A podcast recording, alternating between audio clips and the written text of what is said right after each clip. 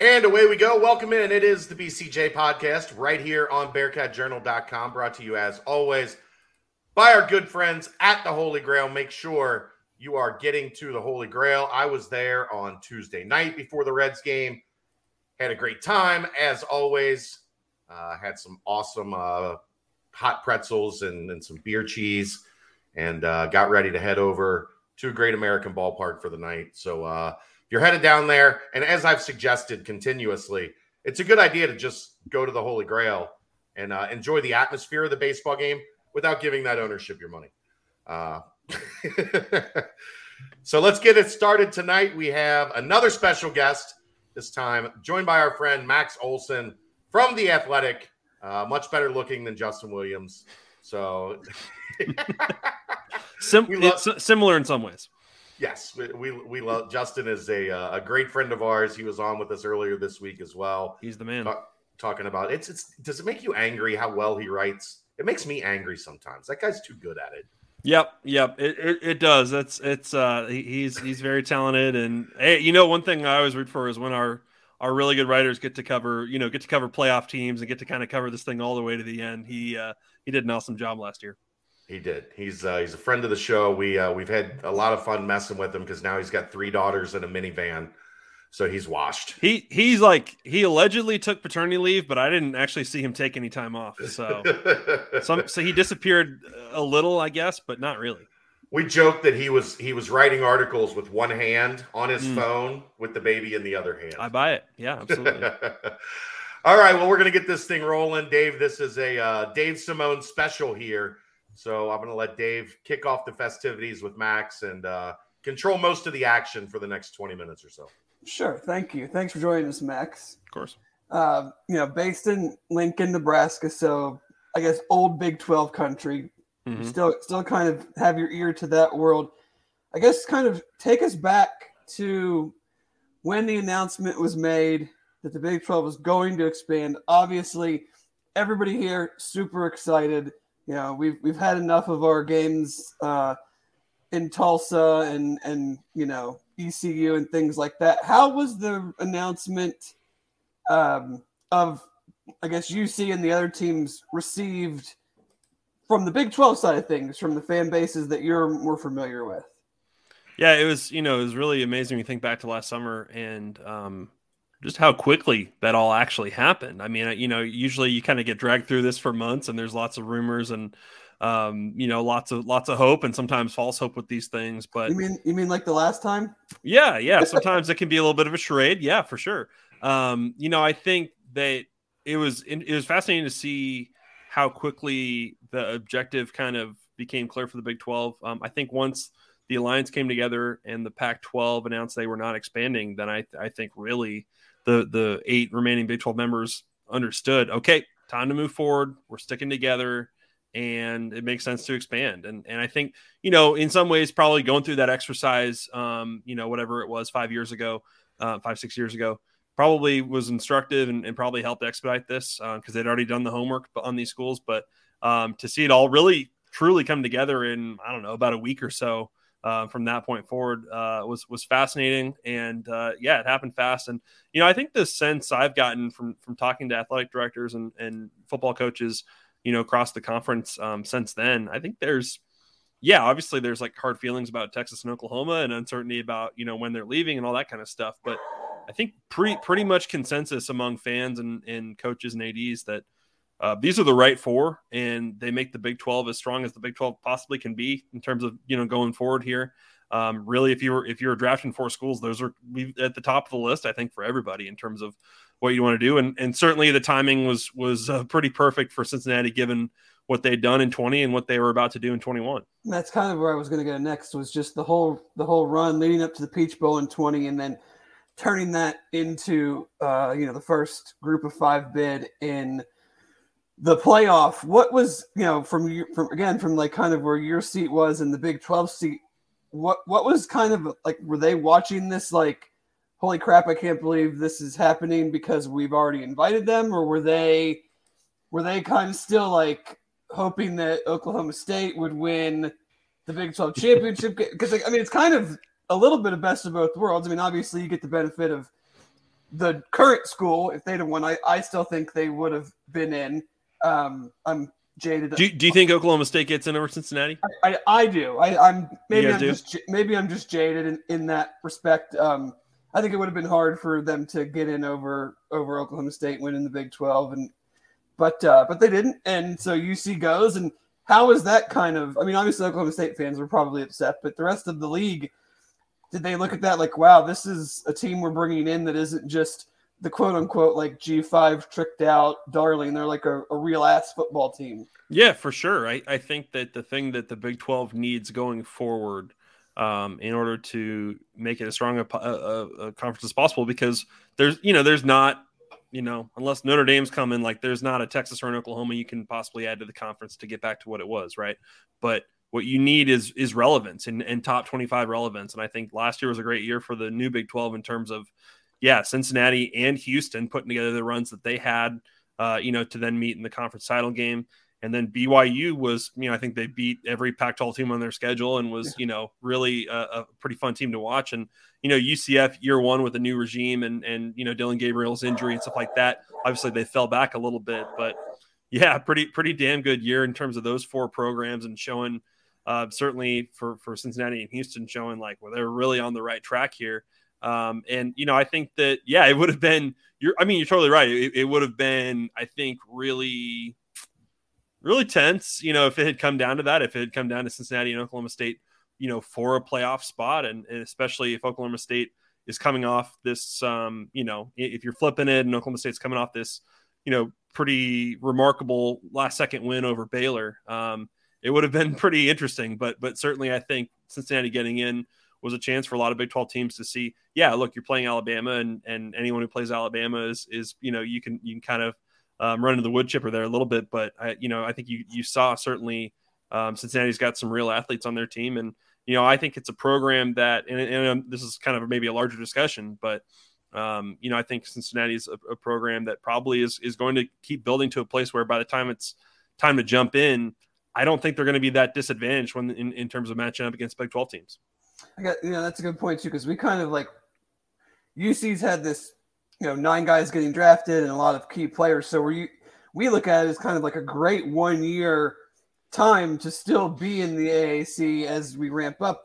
What do you think the biggest challenges will be for the Cincinnati UCF as they as they integrate those first couple years? I mean, UC's recruiting has kind of been pretty on par with the level right below Texas and Oklahoma in the last yep. couple years, but it is going to be a lot different having the road trips at Baylor, at if it goes that way, at Baylor, at you know Oklahoma State, places like that, versus at Navy, at USF stuff, you know those type of games.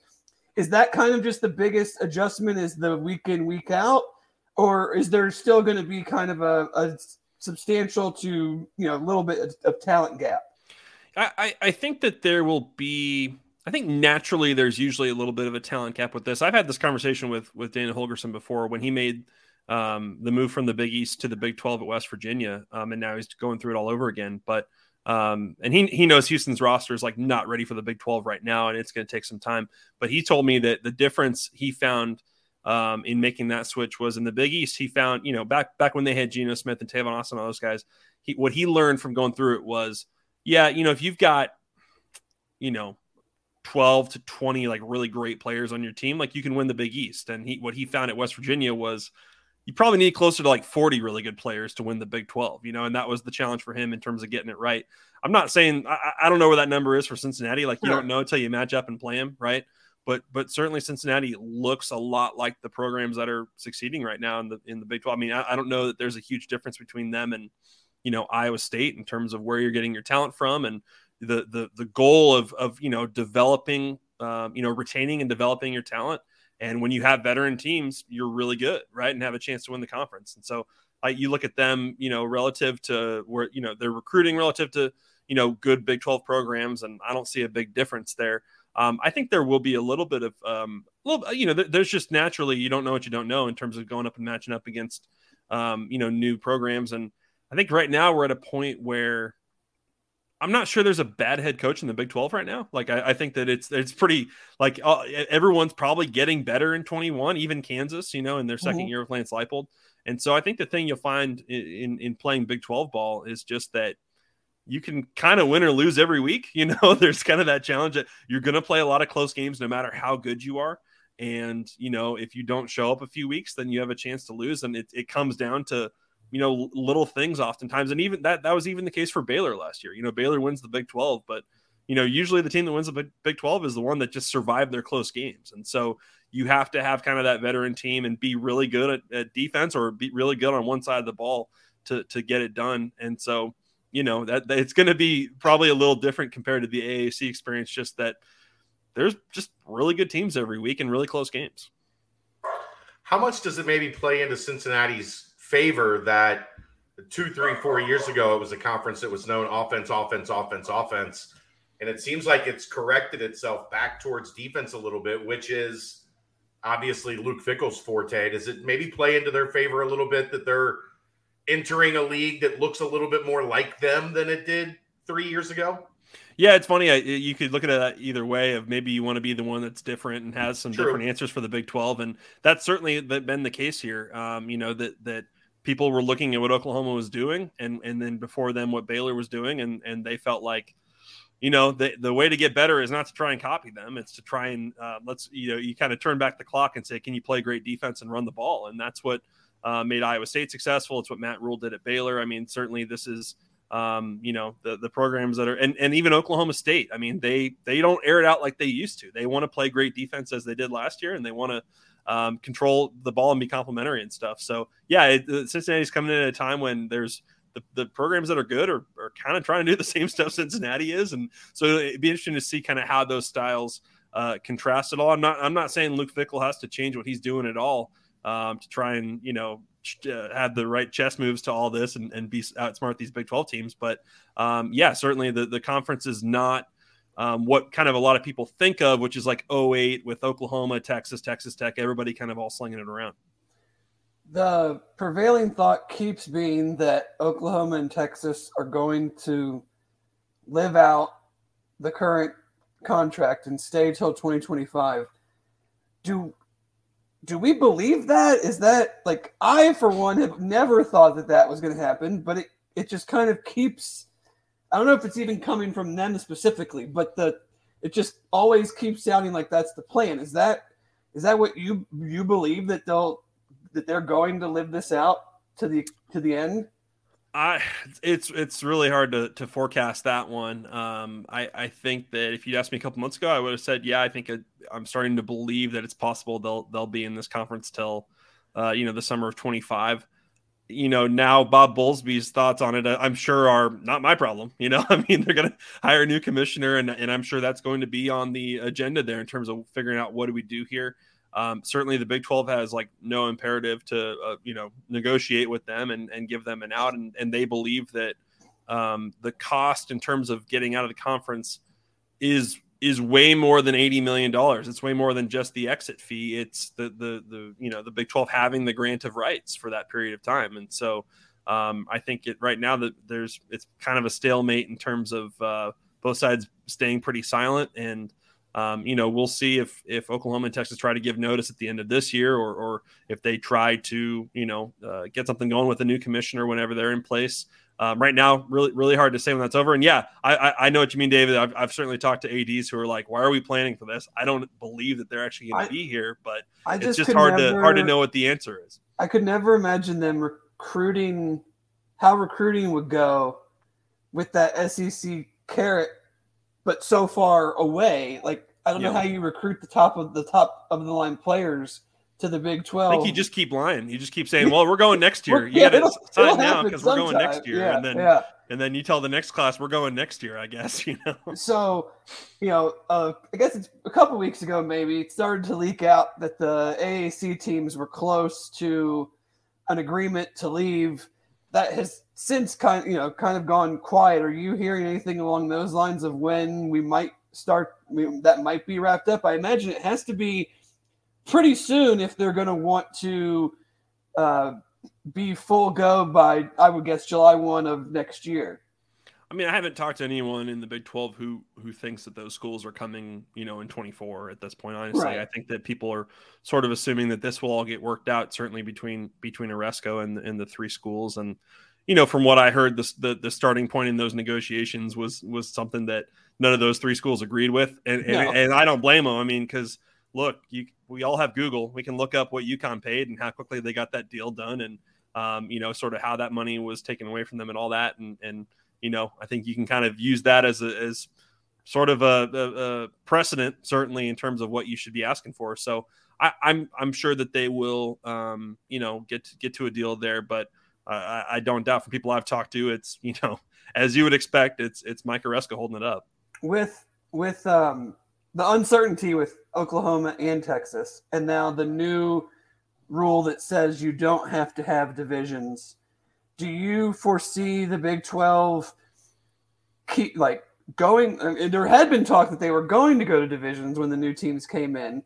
Do you think that this now changes that?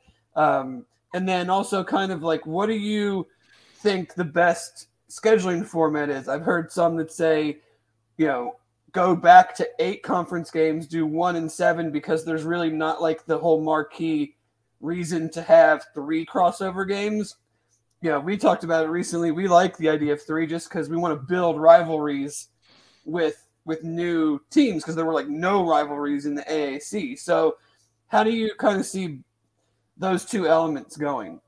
Yeah, it, it's it's obviously complicated. Um, you know, back in March, uh, they got together and talked about a couple different models for it. Um, but you know, and, and with the expectation that they would keep working on this and and try to uh, maybe have some sort of resolution in May when they had their meetings in Phoenix. And and the the message coming out of Phoenix was, eh, we didn't talk about it that much. We're waiting to see this NCAA rule change, and, and that just happened last week. Um, and and that tells me that the, probably the lean, you know, the, the, way they're talking about this really is more about what do we do for the next two years, you know. Right. Um, and then I, probably there's some openness to revisit that conversation in terms of 25 and beyond. Uh, but it, it, tells me that they're the the you know probably they don't they don't feel it's that important to set up divisions, especially if you get the sense that other Power Five leagues are, are going in that direction of of dropping divisions, and uh, you know, do you really need to kind of go against the the current there a little bit? So um, there's more meetings next week with the, the Big 12 uh, ads and, and presidents in, in Dallas. So I would imagine there'll be a little bit more clarity on that by the end of next week in terms of what they want to do uh, yeah, right now wouldn't wouldn't shock me if they felt that no divisions and uh, essentially just try to come up with as fair schedules as he possibly can uh, for this period of time. I, I when when they talked in March, it seemed like they people were generally still leaning towards non-conference games, but I'm sure that conversation will get revisited here if you're talking about not doing divisions. And you talk to some some programs that feel like you know the conference schedule is already hot. You know they play a round robin right now, right? So so uh, there's certainly some folks who feel like this the schedule is like hard enough. There's some of these schools that are playing two Power Five non-conference games, and they're like, we shouldn't be doing that. Like, it wouldn't be that bad to go to eight again um, and and have four non-conference games, and certainly you'd have more bowl teams, I imagine, by doing that. Um, so I wonder if the eight nine thing will get talked about again. But um, yeah, right now it seems like Big Twelve. I, if I had to guess today, probably no divisions. And you know, on, on the Cincinnati side, it'll be interesting to see. I mean, can you like for example, do you, do you get a trip to Austin in those two years or not? Right? I mean, there's no kind of guarantees as the conference uh, goes away from round robin scheduling here starting next year. No, we we want Oklahoma and Texas in Nippert. sure, I'm I'm sure, and I've you know I've heard that in terms of from other ads being like you know we we want to get them in our home stadium one last time because from a ticket sales standpoint that's that's the best you know. Oh yeah, I mean, I mean that See, that's the whole reason for us is just because we can never get those teams to agree to come here. Oh, when for you sure. The, when yeah. you have the second longest home winning streak in the country, it's it's not it's not too simple. So no doubt. Chad, did you have anything? Uh, I'm just curious. TV talks are still a, a, a decent ways away, but those things are always you know in motion. Is there any sense inside the Big 12 of what the number is going to look like? Uh, when this next deal comes through because you know the the Big Ten and the SEC are setting themselves up for billion dollar a year deals. Right. The Big 12 is not going to be close to that, but is there any sense of where they're going to stack up maybe when compared to the ACC, when compared to the Pac 12? Yeah, it's a it's a great question, and and, and obviously that's um, such an important piece of, of that commissioner hire, and and you know trying to find the someone the person who um, has the right skill set to uh, you know really nail those negotiations and, and, maximize the value there. And um, you know, I think that from from you know folks I've consultants I've talked to, you know these uh, these rights you know gain value every year. I mean the way just the way it is. So I, I don't think like the number itself will you know necessarily go down from from the last deal that they did in, in terms of annually, but certainly that that is the concern. Is I, I believe Pac-12 is going through it before the Big 12, right? Yeah, I think I think so, they're 24. Right. So that's one of those that'll be a little bit of a tone setter. I think the AAC probably got maybe a little bit better deal than they should have in the last round there and from from folks I've talked to. And so, yeah, your your your your aim here in terms of what the fan fan bases in the Big 12 and the administrators want, um, not just that you need to maintain your your level so that you're not having to have cutbacks, but to to really stay in that that same class, that that that same tier or whatever uh, as the Pac-12 and the and the ACC is really important. How much do you think maybe it's helped by like when you looked at when they they said no last time? I don't think Cincinnati really had the type of market presence that they they have now. Obviously, after this run with Luke Fickell, I think the same could probably be said for Central Florida where they've seen a, a pretty sizable increase in their market value. Do you think it, it helps any now that these two teams are not only coming in with major markets, but with an actual presence in those markets? Because I think you could look five, six years ago and say Orlando is a Florida Gators market or Cincinnati is an Ohio State market, which would be incorrect um, unless you really knew the the ins and outs of right the provincialism that is inside the 275 loop in Cincinnati. but it's kind of undeniable now that those two programs have established their place. Well, and, and you guys remember, you know, all this stuff gets thrown around um, last yeah. summer about, well, who adds value? And, and talking to TV consultants, like, there was no doubt, even before the Big 12 went through with it, that those four schools add value to the Big 12. There's there's no question. Now, certainly, every, what everyone cares about is you know how much compared to what Texas and Oklahoma bring you, and you know how do you how do you really calculate that at this time, right? Um, I, I think that you know it's it's worth what someone's willing to pay for it, right? But um, you know certainly I I, I feel like it's going to be fascinating to kind of see see where it ends up, and I believe contractually. Uh, I don't want to. I don't want to say this wrong, but I believe from talking to Bowlesby, I think contractually this the talks begin. I think in the spring of 24. So, you know that kind of it's going to sneak up on us a little bit, I suppose, in terms of when that that really gets rolling. So, really interesting to see what direction they go with in a commissioner hire. And you know, this is the same thing when you, eh, when they when they went through expansion last summer. You, you remember them saying towards the end, "Well, you know, hey, we wouldn't rule out expanding again." But at, at, this point in time, you know, sort of how do you how do you know what a Memphis or anybody else adds in terms of value until you're actually talking to the TV folks and they tell you what it's worth, right? I mean, it's going to be interesting to see. I, I don't know that uh, you know expansion is going to happen again in 25, but I think the Big 12 is is, is certainly going to uh, you know, bottom line, do whatever they can to, to maximize that deal. Well, we appreciate your time. I want to get you out with one, one last question. When the Bearcats do enter the Big 12, what is the go to road trip that we need to make? The go to road trip. Okay. Could be football. I mean, obviously, we all want to go to Kansas for basketball, but but we're talking sure. football. So, like, you know, what has the best tailgate experience?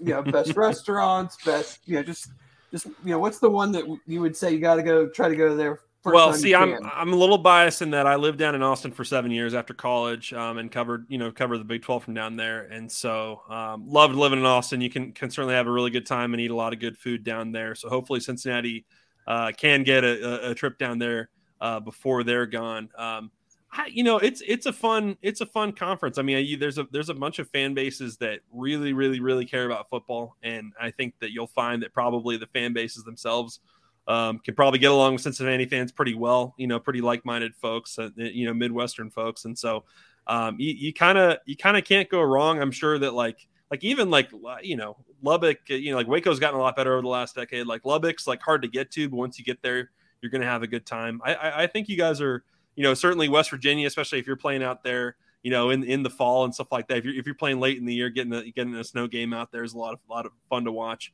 Um, you know, I think that uh, certainly when you guys guys make that jump, um, happy to help you out with food tips there.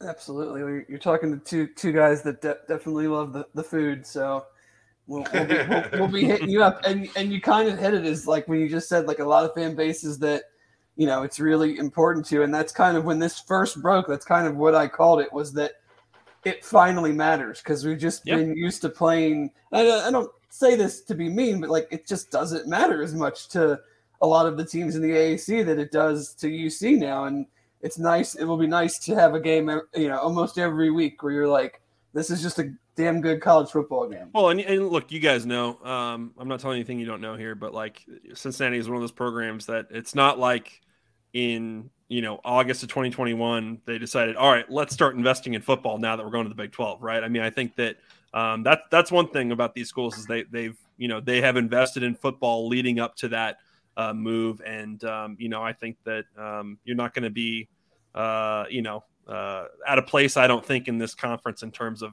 um, you know what you're doing from facilities and um, you know staff and all that kind of stuff. That, that's where I think that um, you know it's going to be fascinating. I, I, remember talking with people even before they they made uh, the expansion move, and the same people that say you know these four schools add value. You know, one of them said to me, um, a decade from now, um, why why couldn't those four schools be among the most successful football programs in the Big 12. And, and the fact is they can. I mean, they just straight up they can, you know. And look, there'll be an adjustment in recruiting over time. And, you know, there's the strategy piece of it, obviously, and, and you have to retain your coaches and keep building all that kind of stuff. But um, I have no doubt Cincinnati has has, you know, is is rolling in the right direction here and, and has a chance to, you know, be one of the powers in the Big 12 if if they can keep Luke Fickell there and if they can keep uh, keep this thing going.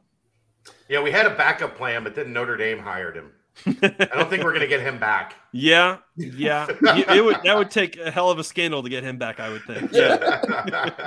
All right, Max. Don't, don't put it. Don't put it past us to start one. no, I think he's going to do a great job. There. Oh yeah, we do too. All right, man. Well, we appreciate it. Thanks a lot for your time. You can find him at Max underscore Olson on Twitter. And as Cincinnati moves towards the Big 12, he is going to be a must follow as well. I know most of you have an athletic subscription, so you can keep up with everything Justin does. So add Max to your must read list. Max, thank man. Appreciate it. Thanks, fellas. Appreciate Thank it. Thank you, Max. Have a good one. There we go. Max Olson from the Athletic. Dave, that was uh, that's a Dave special. You like to to get on the Twitters and get us some good national guests to to sit down and chat with, and that was as good as any. He, he knows the Big 12 well. And obviously, when you're dropping things like, well, I talked to Bob Bowlesby and he told me, yeah. uh, that's generally a guy that, that we want to have on and, and get his views.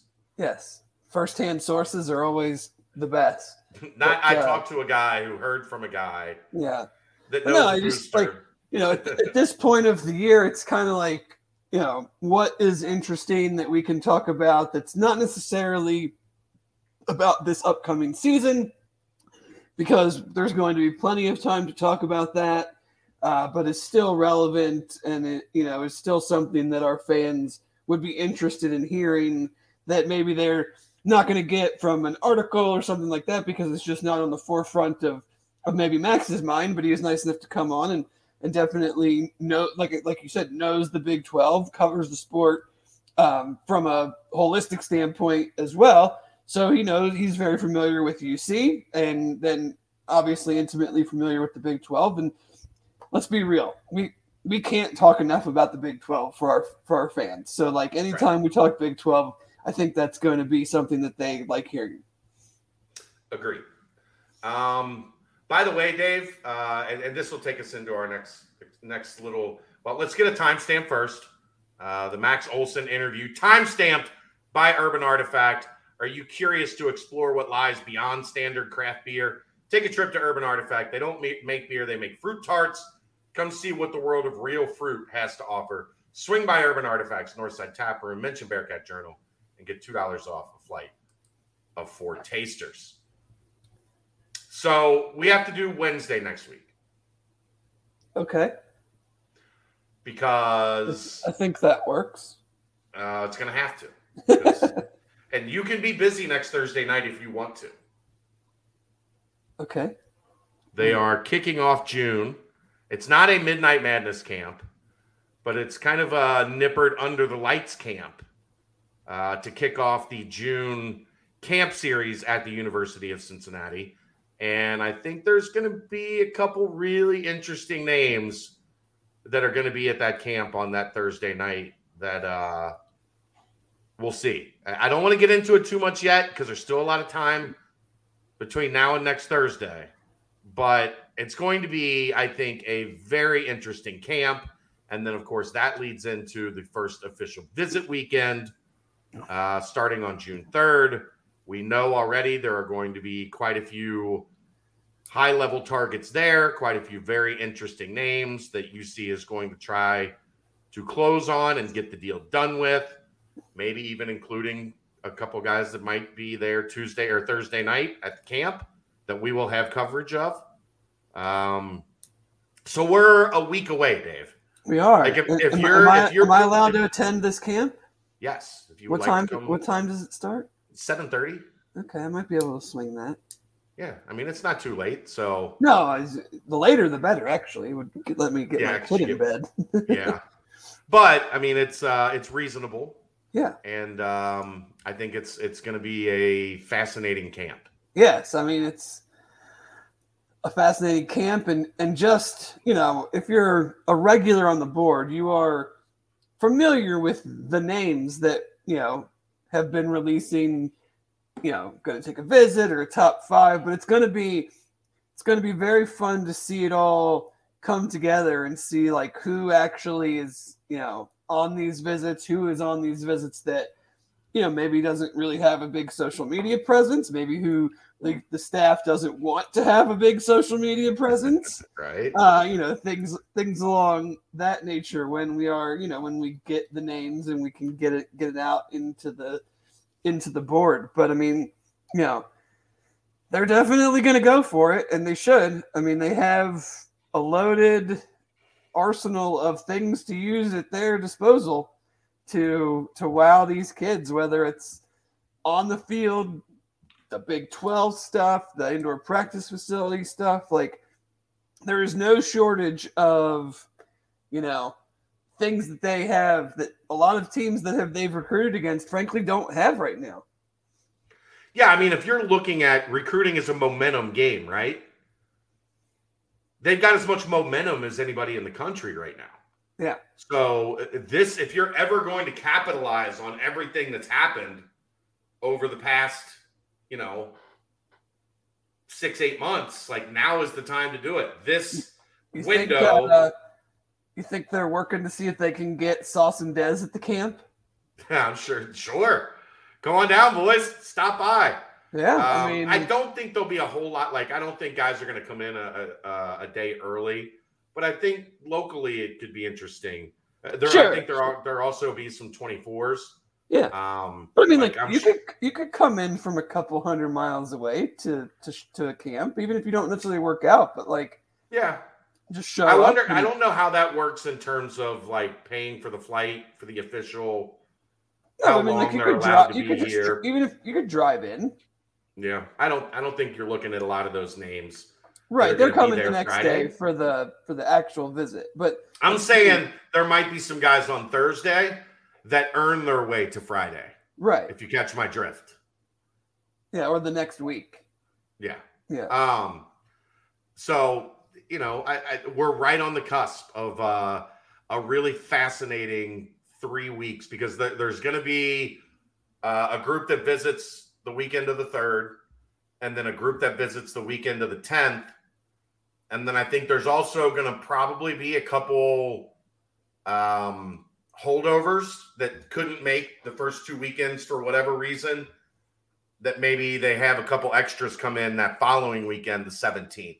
Uh, and then all throughout that time, they have their camp schedule where, you know, two, three days a week, um, they're going to be, they're, they're going to be, That's going to be interesting too to see like how many kids just want to camp at UC now, yeah, yeah. just to try to earn that offer that you know. And then there's a camp, Dave, if you want to, if you want to join me as well, there's a camp on that Thursday and then there's a camp Sunday, I think the 5th.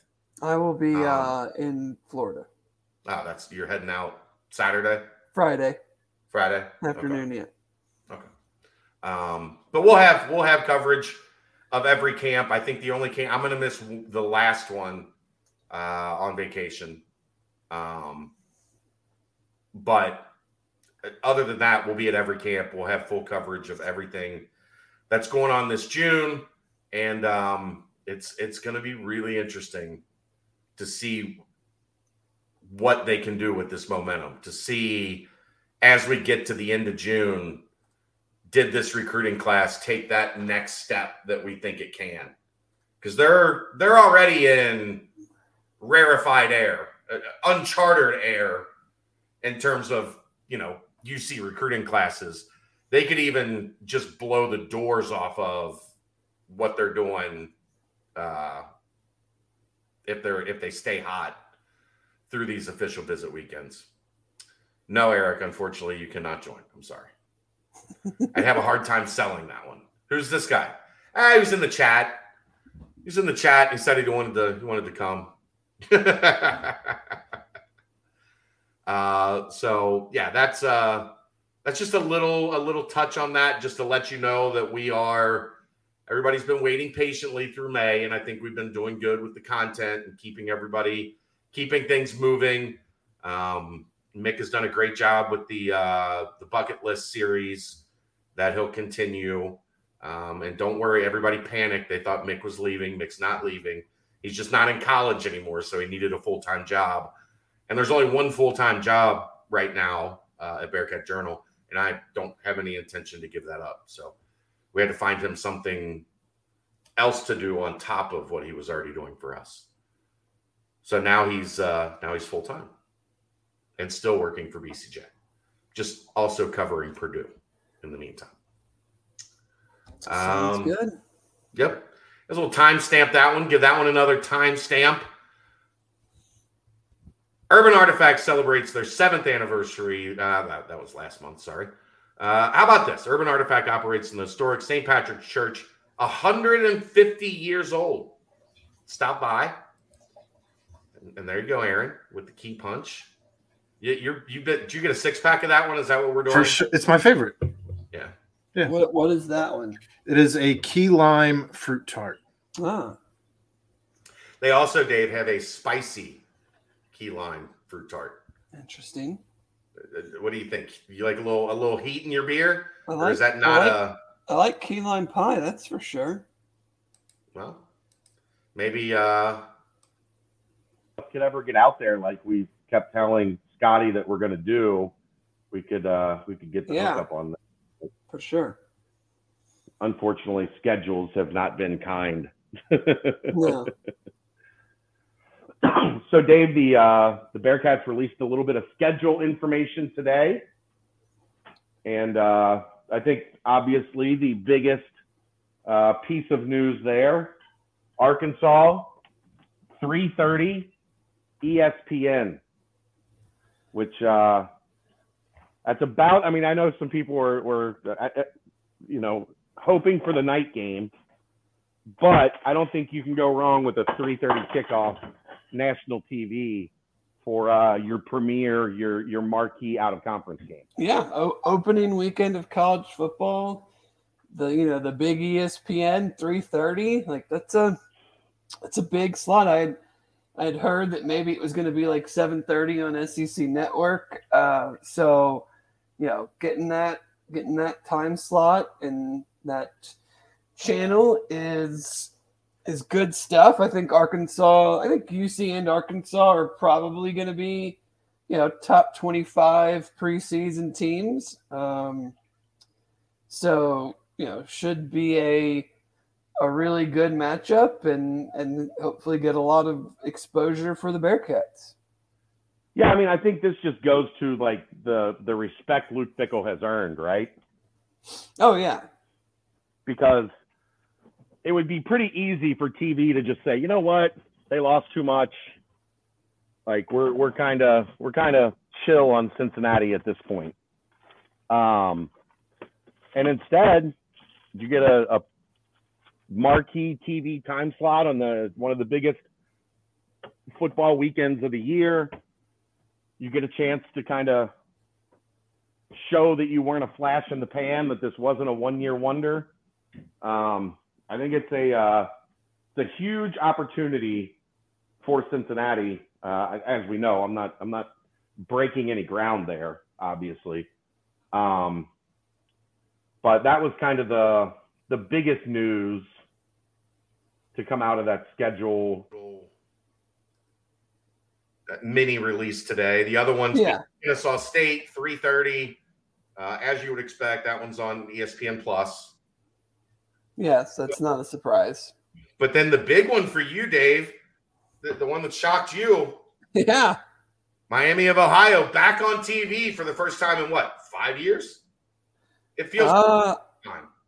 yeah, I mean it's it's been a minute, I feel like. Um you know, so I'll take it. ESPNU, you know. We'll be at the game. You Yes. can't you can't rest all your starters again for that one, right? Oh, sure you can. No, talking about them last year deciding that they weren't going to play anybody that was uh, of any relevance in that game. Correct. we'll see. I mean, Just be a national embarrassment if Miami pulled that shit again. They don't wouldn't care. surprise me. They're They don't care. they're not nationally relevant. What does it matter to them? One shot at this, I guess. But Chuck Martin has made it very clear they're worried about winning in the MAC. They are not overly worried about uh, beating Cincinnati at this point in, in their program. They should be decent though, shouldn't they? I mean, they lost a couple a couple of their main guys, I right? mean, what's decent? They, you know, they're. I don't. I guess I can't. uh I don't know much Miami yet, but I know they had two defensive guys drafted. Their and best then Ivan receiver, Pace. Ivan Pace is at UC. Their best receiver is on the Bengals. Um, I know they had their best other defensive lineman, probably maybe their best other player besides Pace transfer. Yeah. Um, well, maybe they're not going to be very good. I mean, I'm sure they'll be fine for MAC's standards, but MAC's standards isn't uh, beating UC. Very true. Very true. Um, the the FCS game at three thirty. I think you know that that's about what you want in terms of a, a use from a UC standpoint. People can get there early enough, tailgate, get into the game, be out for whatever they want to do on that Saturday night. Um, I know people don't love those games, but especially for a roster that's still going to be coming together the week after playing in the SEC to open the season, it's pretty necessary to get that game in at this point, right? Yeah. Yeah. and then we sure. found out what 11 11 later in the year. Uh, the Bearcats and ECU will kick off at 7:30 on a Friday night. That one was that one always on Friday, or was it like a either or? Because I had it on my like my calendar as a fr- already had it written down as a Friday, but I thought for some reason that it was a I think it was I think it was a Friday all along. It's just that they we got the time and TV 7:30 on E ESPN two. okay, okay. So that's kind of the the schedule bump uh, that we got today, which is which is always nice to uh, to get a little news like that on a day that we record the podcast. Yep. Um, Steven wants to to thank you. You asked his best travel trip question from a previous show, Oh, okay. Okay. and he feels he feels honored. well, I'm glad you're on. You feeling Austin would be a good time. I mean, Oh, for abs- sure. I mean, I think there's a lot of a lot of spots that would be a good time. Um, so you know. other than BYU because they're Oh yeah, I an- never. they're anti good time. they're not really interested. I mean, They're not interested. Oklahoma, Oklahoma has some very hospitable fans.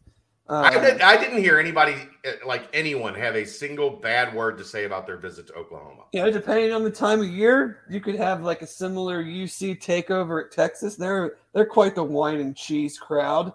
Yeah. So you know, you know, like we did at Notre Dame. Like uh, you know, they're not exactly.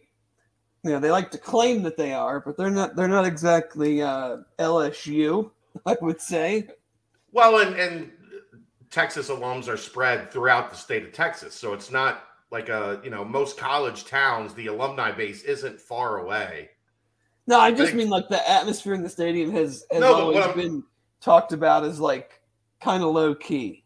Yeah, when and I think some of that is it's not centrally like there's people are you know six hours a six hour drive from alumni or a six hour drive from Texas. Yeah. You know, so I think that's where the Notre Dame thing comes in. Is there's just there's a lot of tickets that are available on the secondary market. Um, I mean, just there's an opportunity to do what they did at Notre Dame. I, I agree with you. I think we're just having different avenues to get to that point. Uh, Jason says that the the view at BYU with the mountains in the background would be worth the trip. I'll look at a picture. Yeah. It, I mean, when I was younger, I went to a game at the Air Force Academy. That was sweet. Then, like, mountains in the background. Okay. Like, I can't, if I can't drink a beer at the game, I'm, I have no interest in going. Is the Big Twelve all alcohol? Like, does everybody sell beer at games?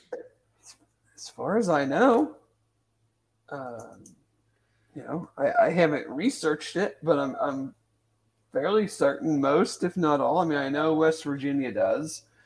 But that's new. Like that that wasn't always the case. That's West Virginia, yeah, West years? Virginia did when they were in the Big East.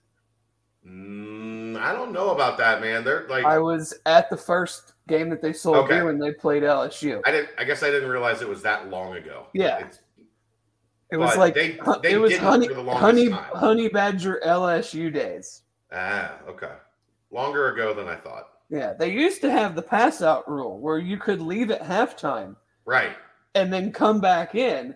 Once they started selling beer, they got rid of that. Smart. Very smart. Yeah, because then they can make all the money. Right. Why why let everybody go to their car? Right. and cost you all the money. Um, so yeah, I think that uh, that that touches on that aspect of it. Well, i- i- in other football talk, uh, I guess you the the new S and P Plus stuff is out.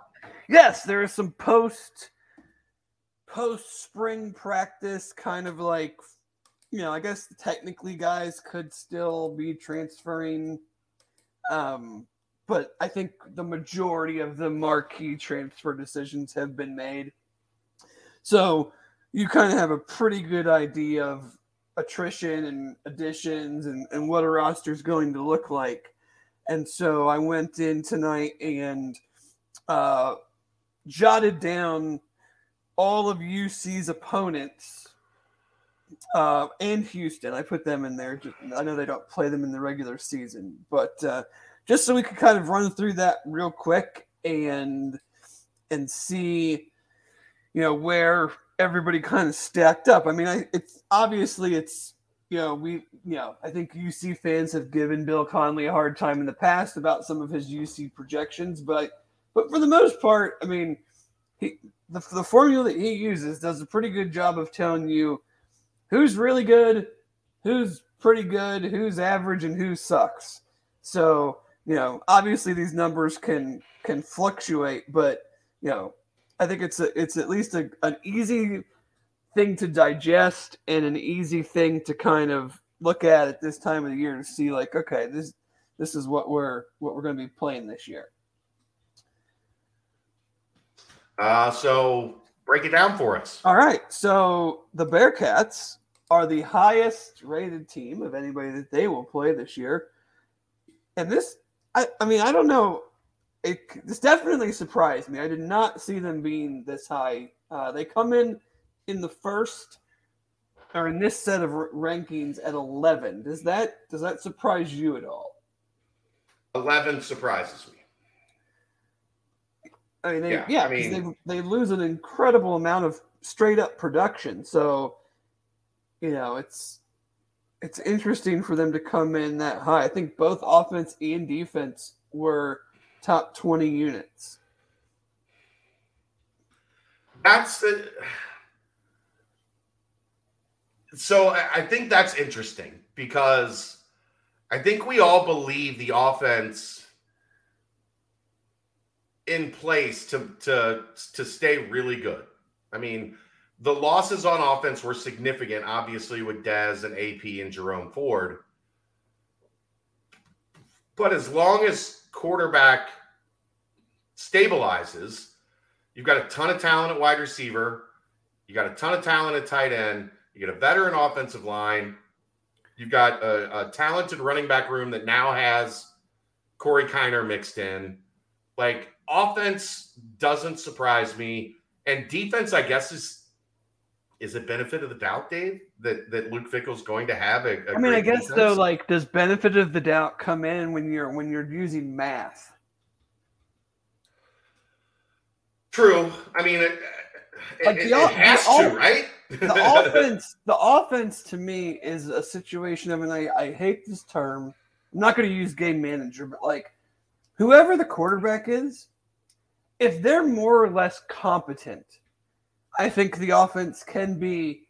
I'm not going to go as far as say like really good because the offense last year was really good and it was a, you know, I know people, you know, had their their issues with Denbrock and whatever, but the numbers were the numbers and it was a, a very good offense on multiple levels. So like is is the offense going to be that? I don't think so because I just don't think either one of these quarterbacks is Desmond Ridder.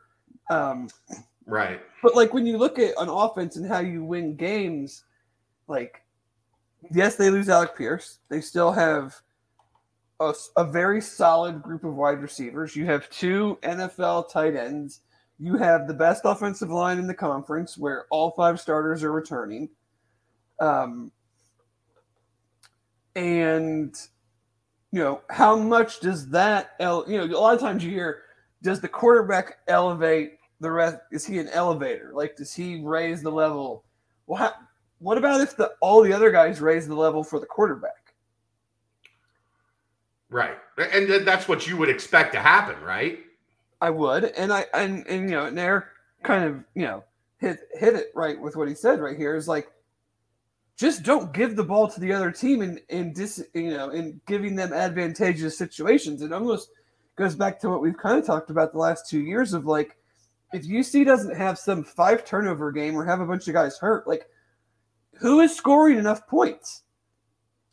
So like this this offense is still going to score Yeah. they, they have too many players, and, and let's be honest, like we'll get into it as we go through the list. They're still playing not very many good teams, so it's like they still have more talent than pretty much everybody they're going to play. Now, talent Yeah, doesn't necessarily mean that you're going to win every game, but like even without Dez and even without AP and without Sauce and Kobe, like they still have more talent than everybody that they're going to play. So you know, I guess I'm a little I'm kind of surp- I'm surprised at the 11 overall. I, th- I I feel like something around 20 is more realistic. Um, I'm I am a little bit more surprised about the defense just because, like It's- I, we don't know what this defense looks like exactly like you can say like are they getting the benefit of the doubt, but I just don't know how that how that comes into play when you're looking at like returning production, you know, and the metrics that are used like. You can't just say like, "Oh, well, this comes in at this number," but I know Fickell will be good, so I'm going to move it to this number. Like, it just kind of is what it is. Um, and obviously, that is part of the reason they're at 11th overall. I just think there's too many. There's too many unknowns. Like, like we talk about all the time. Like we see, so we can be excited or think that this person is going to be, you know, a capable newcomer, so to speak, to that much playing time. But like, there's still just too many unknowns. Like, and you're not going to have a guy that erases a third of the field sure, and, and and you know, and basically gives up nothing, and have a, have another cornerback who, you know, is a fourth round draft pick, who's a, a five year guy, who's one of the smartest guys on the team, and just understands the position, and like you and you're and a you're- second round safety playing over top of them. second round safety, fourth round edge guy. Like I have, I almost have more. I mean, you know, we'll get into it much more, but like, I almost have more questions about like where is a consistent pass rush going to come from versus who's going to cover. Like, I feel like they got dudes that can cover. We just need to see it. Like, I, you know, Yeah, and Myjai, but- Myjai and Curtis Brooks did so much for the defensive line yeah, that I just like I have more questions about like where the pass rush is coming from on a on a game in game out basis than I do like who's who's not letting up you know seventy five yard touchdowns. Yeah, I mean, it, the, Tressel's gonna. We're gonna find out how good he is very soon, right? Like he just he just was asked to to pilot the car and auto like the the auto Don't- driving car, Don't crash the Titanic. right? Like just stay away from the iceberg. Um, but that you're right. Like, where's the pass rush? The corners, even if they're good, are not going to be the number four pick in the draft, and then the guy that won the Thorpe Award. Right, like Like we're used to just literally like I mean teams had the lowest or second lowest pass efficiency offense. Like and they were down in games. So like they were throwing and it didn't matter. And now you're going to be going up against, you know, UCF, uh, ECU is going to still chuck it. Uh, Arkansas's got a quarter. Back for his 15th year. Arkansas's got a quarterback that can that can get it out there. Like the first time that some quarterback throws for like three thirty and three touchdowns, everybody's going to lose their mind. Oh, they're gonna lose their shit. Fire Tressel. This isn't working. Like you know, and and it's it's not a matter. and of maybe and you know what? working. And maybe that doesn't happen. But Maybe. like you know, who knows? But anyway, you know, stay. Arkansas was next at twenty six. That did not surprise me. Um, I think they're a top 25 team. KJ Jefferson is a dude. Um, they've added But they also lost a lot. Oh yeah, Treylon Burks. They you know huge huge weapon in their passing game that they lost. Um, they did bring in uh, Jadon Haselwood, I think, from Oklahoma. Um, some defensive transfers. We'll you know we'll obviously get. I'll study up a lot more on them, but like yeah, they're they're you know Sam Pittman, former UC coach, like they want to run it right up your ass too. right. So like, Offensive line coach, coach, head coach. Yeah. Like they want to run it just as much as uh, Luke Fickell, a defensive coach, Yeah, right? the- like, it'll be a it'll be a, a physical like similar styles. Like both teams run the spread, but like they want to run the ball out of the spread, and not the ho- not the horizontal stuff that you know UCF and and SMU do a lot of. Um, who do you think the first AAC team was on this list? mm, I guess because you asked that, it's not Houston. It's not. because Houston would be the logical answer. I'm going to take a stab in the dark and say Memphis. Uh, I actually don't know where Memphis is. I did not write them down because we don't play them. Um, oh, that's right. That's right. but it's not Memphis. Uh, It's- SMU. I know it's not Memphis, even though I didn't write it down. I know it's not them. SMU. Correct. They came in at 33rd. I, I, I, if they are a tougher team than they were under Sonny Dykes, They I can't be can buy less that. tough. right? because that team was soft.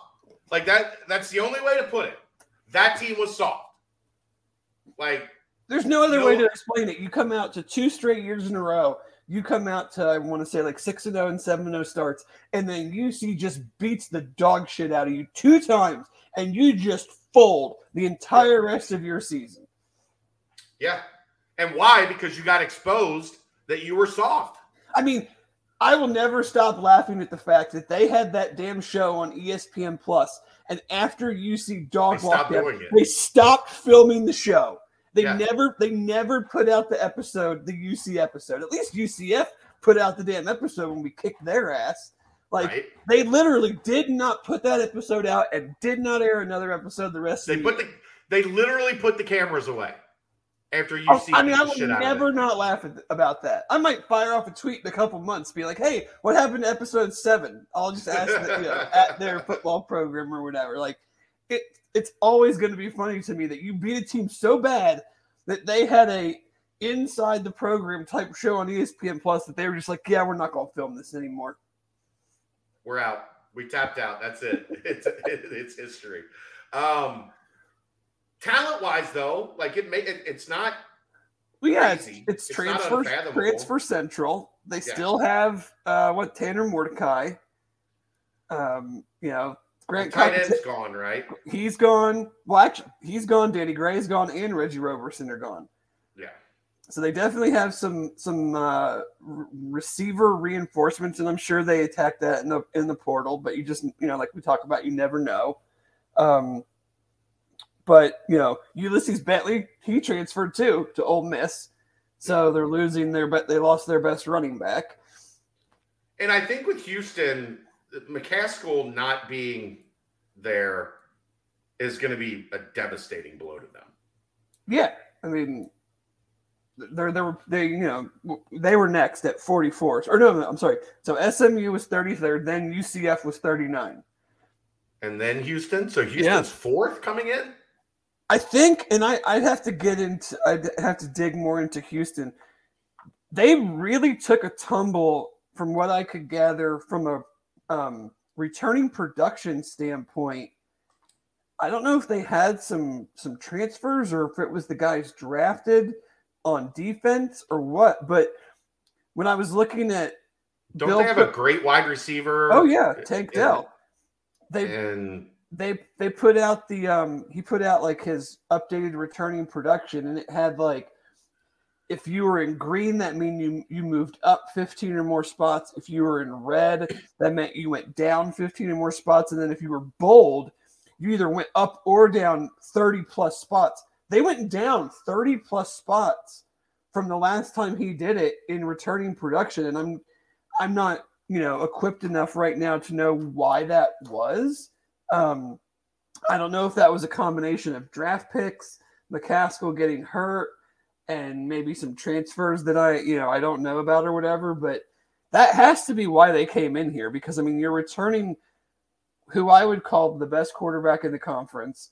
the best receiver in the conference.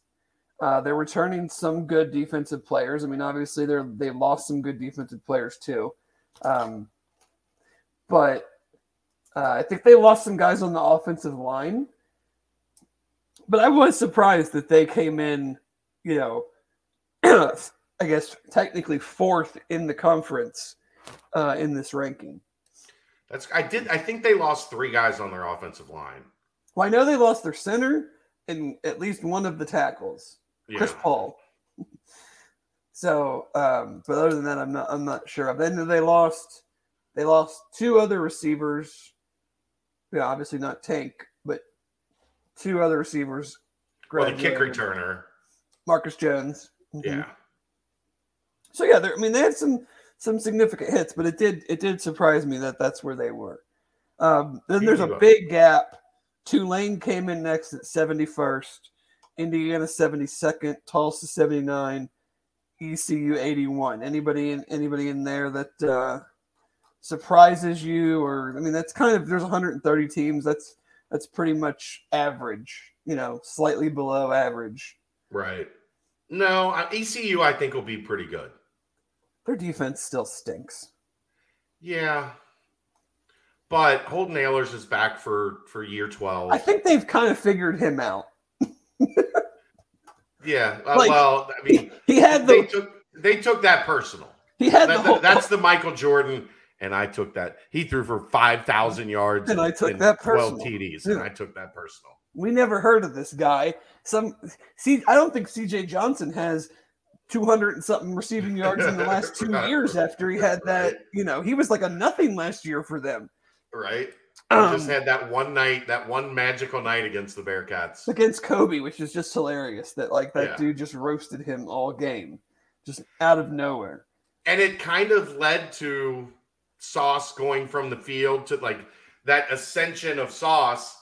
After that game, Sauce was the boundary corner for the next two and a half years. Mhm.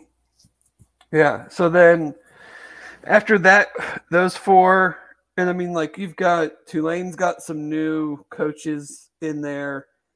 Tulsa, like they're who knows with them. Like Yeah, but they lost a lot of their line, which is kind of the, the Yeah. backbone, and they lost player. Who I know Jack- Cincinnati would love Jackson Player. I know Cincinnati tried to get involved there. yeah, Uh, was, they would love to have added him. Where did, where did he end up? Baylor, I think. Yeah, I think Baylor. He went back Um, home. I think he's from down that way. But yeah, so and then your last four are Miami, Ohio 84, USF at 89, Navy at 113, and Temple at 118. I mean, I guess USF with that young quarterback is a little bit of a concern, but they're still a hot mess. Like I think they'll be I think they'll be better this year. I don't think they'll end up that low, but what's a significant jump for them? Put them average? They can't I don't think they have the talent to get to get to average yet. I know, that's what I'm saying. If they made a significant jump, an unexpected significant jump, it would get them to average. Yeah, into like the I 70s, what I'm getting like at. the 70s. Yeah, and they're they're here, right? They're at NIP. Yes. Yeah, come on. All right, let's get Yeah. through a couple comments here. Uh, I think we'll see a UC team that was built to succeed without Dez. Evan looks like a better runner, and Ben is a better passer. Will we find a QB? Look, it ain't that easy, Thomas. like I, I, I get it, and I don't think you're necessarily wrong with those two statements. But the problem is you don't get to put them both on the field at the same time. And, there's the and all the intangible stuff. Right. Like uh, leadership, the ability to go into a locker room at halftime and Well, here here's one. command that locker room. How many how many bad plays did Dez get them out of that someone without his Right. experience, without his understanding of the offense, without Or how many that- how many plays did he eat and just throw the ball away when somebody would have tried, Right. you know? where where somebody else maybe tries to fit one in or doesn't see this coverage just because they just haven't seen this coverage. Like that's the thing is like Evan is an incredible athlete and but he just doesn't know what he doesn't know. And we are used to someone who had more control over an offense than maybe any quarterback in the country. Yeah. Like his understanding and the trust that they had in him, I think was unrivaled and it was earned. So, you know, I you can love Ben and Evan as much as you want, but like have they earned that trust? Have they earned the the capability to make the calls at the line, to audible out of plays and into plays, to like you said, eat plays or not force plays? Like Dez had one of the lowest turnover worthy plays percentage of anybody in the country last year. Like if you really look back at it, like he very rarely this past season made a play where you were just like, what the hell is he doing? Right. And that's that's just something you don't see a lot of from college quarterbacks. Even Malik Willis. I mean, I remember listening to Austin Gayle and he they were doing a pod and he's like, I started one of his games, the tailgate pod with with Mike Renner, and he's like, there were three times where I, he made a throw and I was just like, what the f was that? Like you Right. just did not have those type of plays with Dez that I think I don't think we necessarily take them for granted, but like they're they're much more on the table now than than they ever have been just because of a lack of experience in the position. Right. Um let's see. Arquan Bush, the next great Cincy DB, mark my words. I, I don't like I think Ar- Arquan's got a chance to have an outstanding season as an outside corner. Um uh, define the next great Cincy DB though. Like what what what's the uh what's the bar? What what how high are we talking is the next great? Because what the the the the We've greatest since pretty great ones. The greatest before we got to Sauce and, and Coby was what Mickens, Yeah, Mike. and he was a and- first team All American, Yep, and like a mid round, what fourth round pick, I think. right? And Haruki, Haruki, D'Lo, like, yeah, I mean, and then you get. rookie safety, D'Lo corner, but like, oh, Well, he said DB. He didn't say yeah, oh corner. DB, okay, yeah. I mean, then you have Wiggins and Forrest, and and Cook and, and- and, and yeah, and and Sauce and Coby. Uh, is he going to get to that level? I hope so. I just It'd hope, be damn good for the the program if he did. I just want him to be healthy all year. Yeah, that's been a challenge.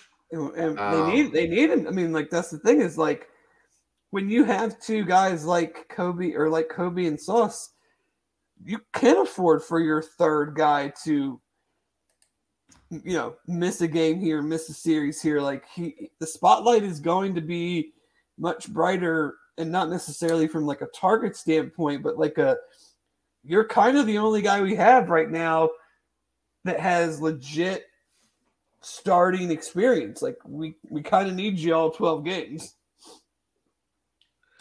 I'd say Taj Ward is fairly close. He's got experience, but not Like, Not yeah, he, he hasn't not- played like Arquan has. no. I mean, Arquan's been a star team player for three years. Yeah. Um, and then finally, Eric says, uh, I predict Jowon Briggs will have a monster year. I, I I agree with that. I think he's back in a more natural position inside. Um, and that's saying that after watching him turn into a very productive player on the edge last year. Like once he got into a rhythm outside, filling in for Malik, I, I thought he was he was really good. Uh, you're moving him back to a more natural position uh, as a nose tackle, and I think as a as a nose tackle in a a three man front, he's going to be very good. I, I would say the the question there, Dave. I think you'd probably agree with me. Does he have the quicks that Curtis Brooks had? He's got the power. Oh, Like, he's going to physically maul some people at the line of scrimmage. But does he have that as a pass rusher, right? That's where Curtis Brooks, there were times if you like, if you really watch the tape, that the center or the guard, whoever was on him, was beat before the quarterback took a step. Well, my favorite play of the entire season, the I guess whatever you want to call it, throwback screen against UCF. Cook gets you know Brian Cook and his hit was what you know everybody went crazy over. When you rewatch the play, Curtis Brooks hit that center and jolted that center so fast and so hard that it it threw the entire playoff. I mean, it was like instantaneous that he was off the line and just crushed the dude. And then my you know, it kind of goes back to what we talked about with with the pass rushes. Is do, are teams able to double team Jowon on the interior at least the start of the year because they're maybe not as concerned with the pass rush on the outside, where they could not do that with Myjai. Like you could not leave him one on one. Right. So does the guard now? Does a does whoever is at the you know the five or the three tech or the you know whatever it is, straight up nose? Like are they seeing a guard and a center more often because they feel more comfortable leaving that tackle in one on one against Jabari or Malik or whoever that is versus Myjai? Yeah, I, I think like sneaky, what we haven't really talked about much, and we probably should. This is a massive two months for Malik to get that ankle right. Because that high ankle sprain in the in the Navy game cost him a good chunk of last season, and then kind of didn't. He went on it some this spring, but it never felt like he was back at any point where he was at 100%. So if he's still fighting that as we get to camp and as we get into the season, now you're relying a lot more heavy on Noah Potter. Like I, I think Jabari Taylor is going to have a really good final year. Right. And, Like I'm. I'm, I'm very high on Jabari Taylor. I think he's got a lot of um, oh crap. Elijah Ponder. He's got a lot of Elijah Ponder in him. Mhm. Um, but I, I think you need Malik to be 100% and at his best if this D line is going to live up to their potential. Um, so it's an important, and I'm not doubting that that'll be possible. I'm just saying we saw him have a struggle with that ankle through the entire second half of the season. He got it cleaned out, and then he wasn't, you know, he went in in fits and starts um, through spring ball, but they need him to get back to 100% as they get into camp and then carry that on because we know with an ankle man, especially a high ankle, which is what he had, Yeah, you just never. You all know, it, all it takes is one one bad drill. well, the only ch- chance for it to get healthy is just to not do anything. Right. So Um, so I think that's important because if Jabari and and Malik, and now you add Noah Potter into that, who I think can very much be a factor. Um, Eric Phillips, I thought had a really good camp, filling in a lot of the time for Malik when Malik was out. And you and I both are high on the Dom Perry train, uh, and have been for a while. Yeah, I think Um, he's more. He's he's he's the in the middle though, right? I mean, he's yeah. I'm just talking about the. He would be behind Briggs. yeah. I'm talking about the depth of the line Sure. because they like to rotate a lot. Like those guys have to be ready to go um, because they'll they'll take some of that stress off of the corners to not have to be Sauce and Coby. Because if quarterbacks are standing there and, and, and getting a chance to pick apart this new defensive backfield as they grow, you're in trouble. You're in trouble. Simple as that. I mean, by the time Sauce came on the scene, Coby had already been starting for a year and a half, right? Yeah. And then Sauce stepped in and immediately stepped his game up. And now, now you had two dudes. You're gonna have like, even if it's Arquan on one side, and it's gonna be probably him on one of the outside spots. I think we didn't see him much in the spring inside at, at nickel. No, So um, you're going to see him outside at one of those two spots. Who's the other one? Don't know yet. Like uh, that's for you know that's for Kerry Coombs to figure out this summer. Um, but it's going to be much easier if you do have a pass rush that's uh, at least somewhat similar to a year ago. And without Myjai and Curtis Brooks, that's going to be a challenge. for sure. All right. We're, we're cruising right along. I, I, I think we're I think we're okay on football. You got anything else? Uh, no, You got through you got your, the majority of your S and P plus stuff. We get a little detailed talk about the defense. That I, I still, man, it's just it's a lot. It, it's a lot. it's a lot. Yeah. Walked out that door. So I mean, what three on offense, six on defense? Des, Yeah. Pierce, Jerome. I mean, just think of it from like the uh, opposition standpoint. When they're putting the game plan together now, they're going to go, "Well, hey, at least we can throw to both sides of the field now." Yeah. And now, like, you had a starter quality in Arquan playing nickel. So, really, like, that's why their pass defense efficiency was so elite, right? They had three high level starting outside corners on the field at all times. And you had a really good, a really good cover safety. Yeah. I mean, I think that's. I think. I think. uh You know, not to necessarily our fans, the the you know, but like Sauce and to an extent Coby. Uh, I don't want to say like took the shine away, but like they kind of covered up a lot of the notoriety that Brian Cook should Should could have have gotten. gotten. Like He got it here because we loved him. But Yeah, nationally, he would have been talked about. a he lot was more. damn good. Yeah. You know, against the run, coverage, ball skills, like I mean, just really, really good. And now you're replacing that as well. And it- he's shut down one of the things that is maybe the biggest staple of offense in college football right now, and that's the short passing game. Swings, flares, you know, getting out in space and making defensive defenses pay. How many times did you see him just fly from out of nowhere and destroy a dude? And and Yeah. or you know, just make a basic stop three yards from you know, three yards down the field. Like not always the spectacular play, but just the play that the teams rely on, like their running game for five, six, seven yards. And Cook was like, "No, no, we don't, we don't do that here." And you're asking, I feel more confident at this point. Who's going to be opposite Arquan at, at one of the outside corner spots than knowing for certain who's going next to uh, Ja'von Hicks at safety? Yeah. I think that's a, a total open competition. Yeah. and Jack Dingle, because of his experience, has got the the edge.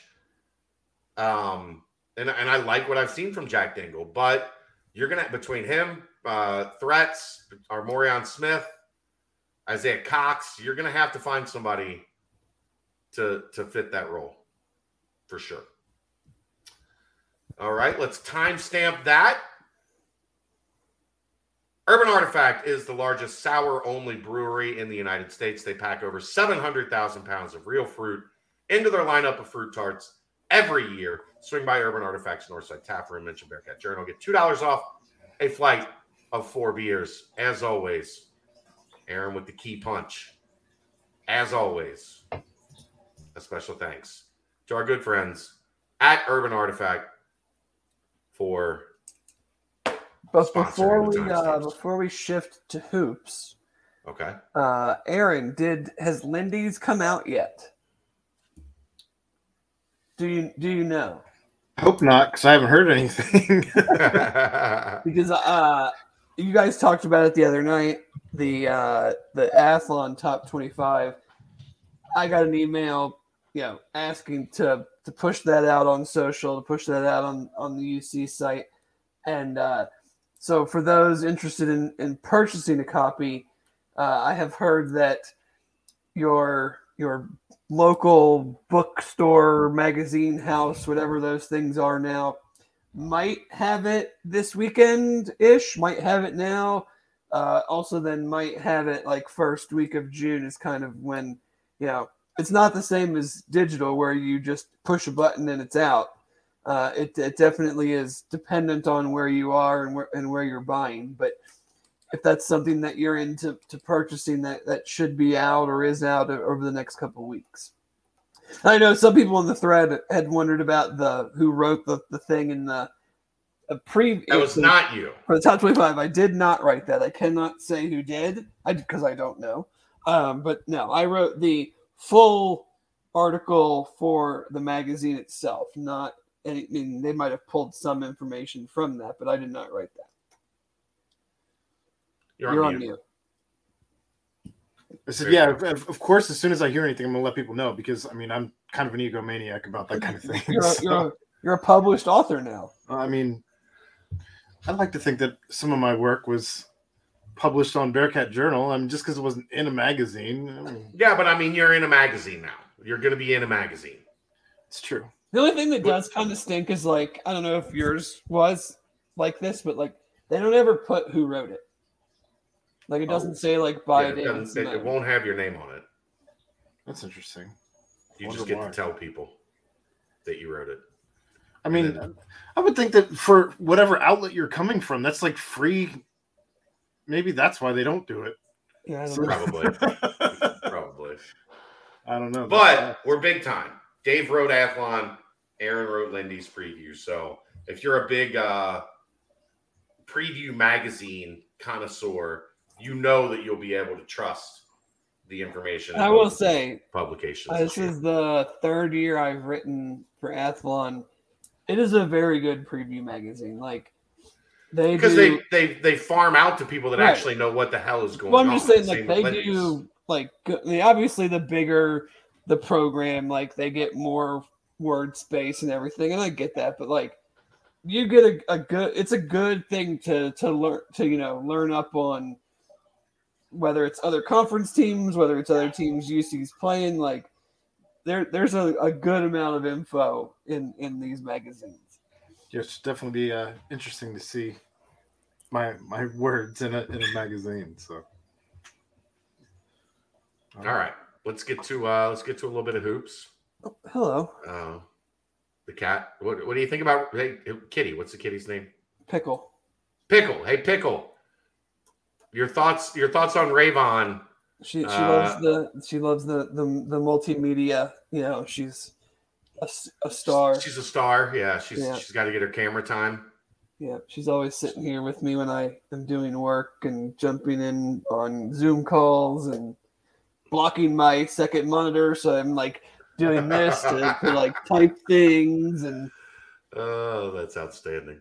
She loves the spotlight. I mean, right. you know, Gets it from her dad. Yep, she's she's she's kind of my cat. The other cat is is kind of Rachel's cat. um, so Rayvon Griffith uh, put out there earlier this week. He had a big announcement coming. That announcement is he is headed to Compass Prep in Arizona, one of the uh, higher profile prep schools in the country. Um, I've been asked how much I think it impacts Cincinnati. He made it very clear uh, in his his announcement, like this was business decision, headed out there to get better, and then I'll be back. Uh, I don't think it has any any real impact. Does it open the door to some people out west maybe trying to get involved?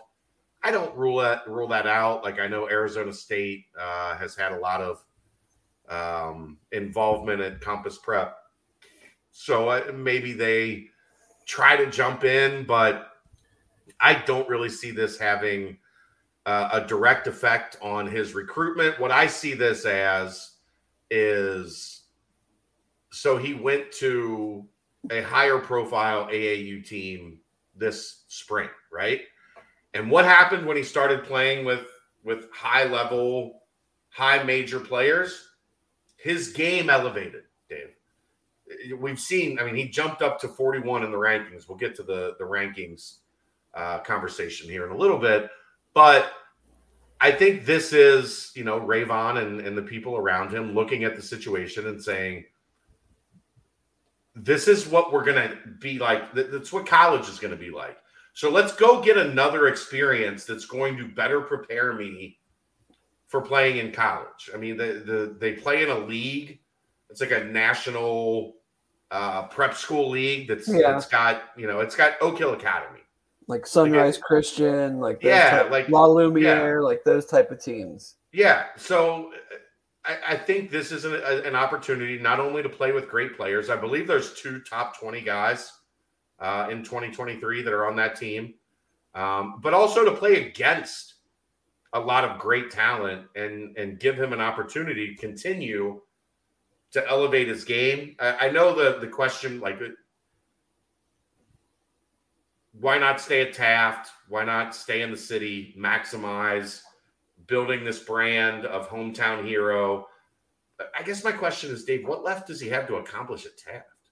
They won state. Yeah, I mean, to you know, as someone who went away for school, like, I, you know, does it make you? Would you feel more warm and fuzzy if he was ten minutes away instead of, you know, a couple thousand, three thousand miles? miles? sure, but like I'm all for just dudes like getting experiences like that you know if you have a talent that someone wants you to be a part of something like go for it man like that's on that's on uc staff to make sure that him playing somewhere else doesn't you know right dissuade him from wanting to still be a bearcat like you mm-hmm. know 18 17 18 year old kid that can that you know is, is elevating his play and wants to take on a challenge like that we should be for that as Bearcat fans. Like you should be for like this kid has a, a mindset that like just going to Taft again isn't good enough for me. And you know, again, not to just you know, not anything against them, but like he he wants the challenge. Like just like we want to see what the challenges of going to the Big Twelve, he wants the challenge of what how can I get better? What kind of player am I am I am, am I or can I become when I'm playing with other players that I feel are, are on my level and that can help elevate my game and I can learn from them and I can learn from great coaching and I can play play against other top competition. I mean like it's great to play at your high school and everything, but like who the hell is Rayvon Griffin going to play in the regular season of his Taft High School basketball team that schedule that is going to do anything to truly improve his game from where it was last year to where it is this year? Yeah, I mean, what like you're going to get uh, two games that fly into the hoop over uh, a, a weekend in January. Like it, you're going to be able to maybe get yourself into a couple showcases uh, over Christmas because you've got a top 50 kid. But what what's the good of playing like a nationally ranked team if you're the the only guy? Like, and that's not to say Taft was to obviously Taft has some other talent, but they don't to my knowledge, have any other like high major guys. So if you're to go play, you know, a, a, a place like he's going to in Compass Prep, and you're the only top 50 guy, and they've got six of them, like, what do you get? What do you get out of that? What do you Right. what do you gain from that? Yeah. So You you end up playing Compass Prep at flying to the hoop. right, And you, and you have a rough game because they just do everything they can because they know stop you. Right, these You're guys the- can't these guys can't score 20 points if he doesn't score 30. right. So like yeah, so it you know, and it's not all about looks and everything, but like it makes you look bad. It, you know, it it hurts you from your development standpoint. Like, and I frankly like if I was just a really really high level basketball player, like I wouldn't want to play in those types of situations where I knew going into every game that the other team was going to just like throw everything they had at me. You know, that that that doesn't make that doesn't help me get better. I guess is what I'm saying. Like, I'm not improving my skill set when the other team is like basically double or triple teaming me because they know that we can't beat them if I don't have a good game. Right. So I think that's a lot of what this comes down to. Uh, I'm sure it doesn't hurt that, you know, Compass Prep's probably going to get some games on ESPN and you're going to get a little national exposure, which really will be good for the fan base, right? Because the fan base will get to pop on the TV and get to watch them play a little bit here and there.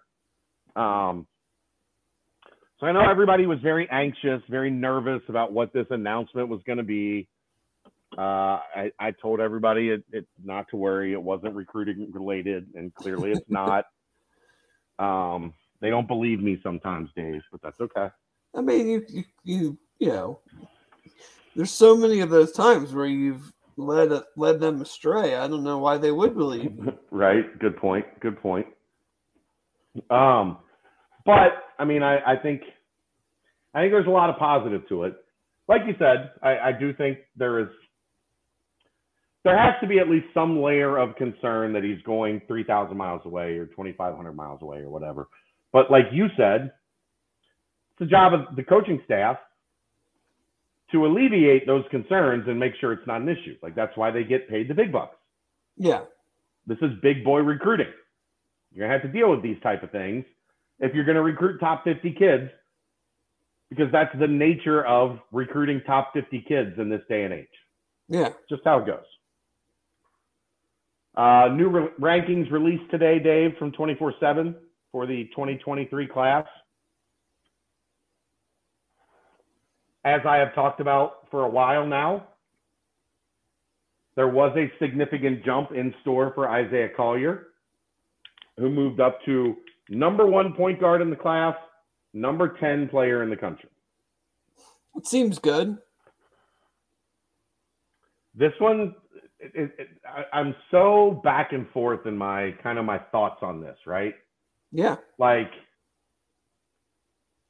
no matter what, it's good for the program for Wes to have Cincinnati mentioned with a kid this talented. right. All signs point to Cincinnati being in a great spot. I know that gets a lot of fans out over their skis, as we have talked about and expressed. This is far from a done deal.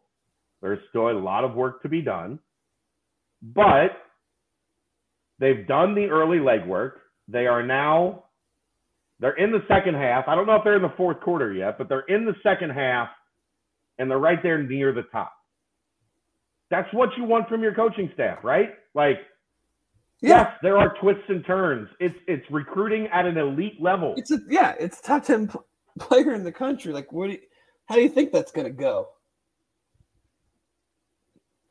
It's just going to go smooth sailing, Dave. Easy peasy. We had to lead early. Ride this thing home. He came to our campus. He liked it. He, you know, Cincinnati's an amazing place. It's better than any place in the world. Like, yeah, of course. I'm frankly shocked that he hasn't shut it down and, and committed. How dare he go on those official visits to USC and UCLA yeah, to uh I'm, I'm doing the same thing next month, Dave. I'm taking uh, the, the family and I. we're, we're taking official visits to USC and Are you, UCLA. are you gonna go see the, the all the fellows when you're out there? I, pro- I so Coach Savino, we're staying in Venice Beach. I thought you were about to say we're staying at Coach Savino's house. No, no, uh, we're staying in Venice. you know where you should you know where you should stay. at Nick's. The Bone Zone. Yeah, actually, the Bone Zone, the Bone Zone lives in Manhattan Beach, which Manhattan and Hermosa Beach is where I. That was my, you know, that's where where where I hung. Probably in not the, not the same type of accommodations as the Bone Zone. Mm-mm. That's safe to say. There were four of us in a three-bedroom townhouse in Hermosa Beach back in 1999. I think it was like five thousand dollars a month for four of us to stay in a three-bedroom townhome.